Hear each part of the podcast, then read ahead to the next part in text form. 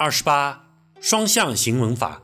所谓双向行文法，就是起出来的名字正读成文，倒读也成文，别有一番趣味。有人称作回文，即来回结成文。比如借石公寓法所举的“江映山”，倒读为“山映江”，美丽的山色映入江山，别有情趣。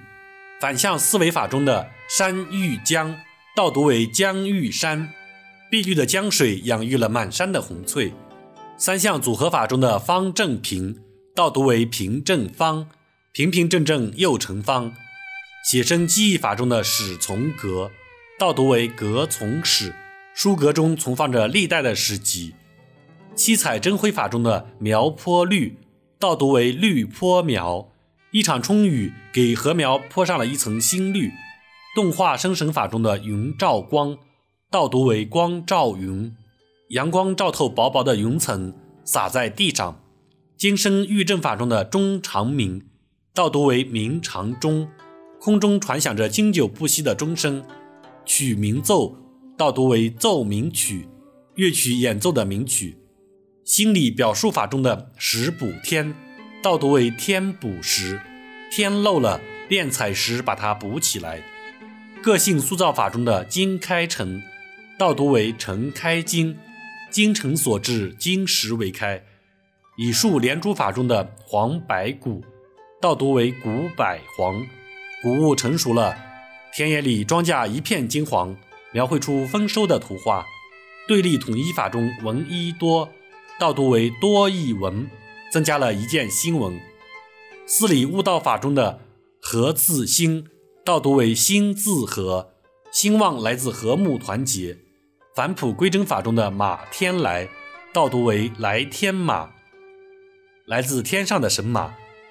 点石成金法中的“石九音”，倒读为“音九石”，能发出多种音响的宝石。人称入冥法中的“安素我”，倒读为“我素安”。我一向平安。西字组名法中的从人众，倒读为众人从。众人簇拥着，颇具声威。高山松，倒读为嵩山高。中岳嵩山高耸于中原大地，十分壮观。设问命名法中的夏梦河，倒读为河梦夏。是什么原因把夏天的往事引入梦中？双关命名法中的杨飞雪。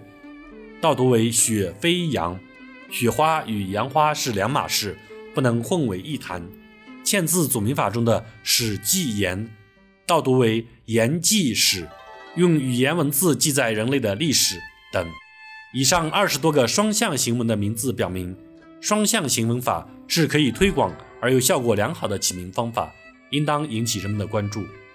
用双向行法制作的名字，大都语音响亮。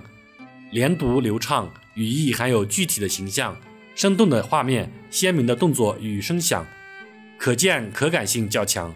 由于既可正读又可倒读，所以增强了趣味性，并且便于记忆。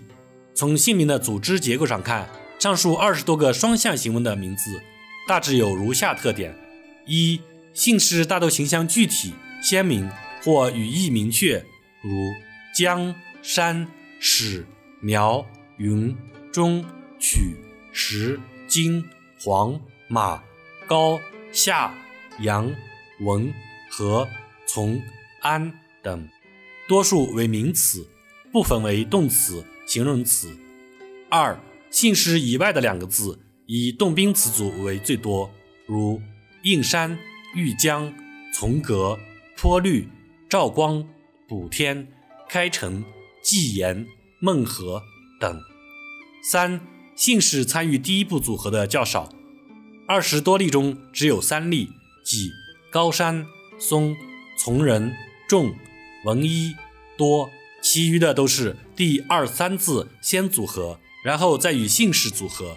这三点是双向行文法命名的一般规律，我们在起名时应当自觉遵守，否则就会走弯路而事倍功半。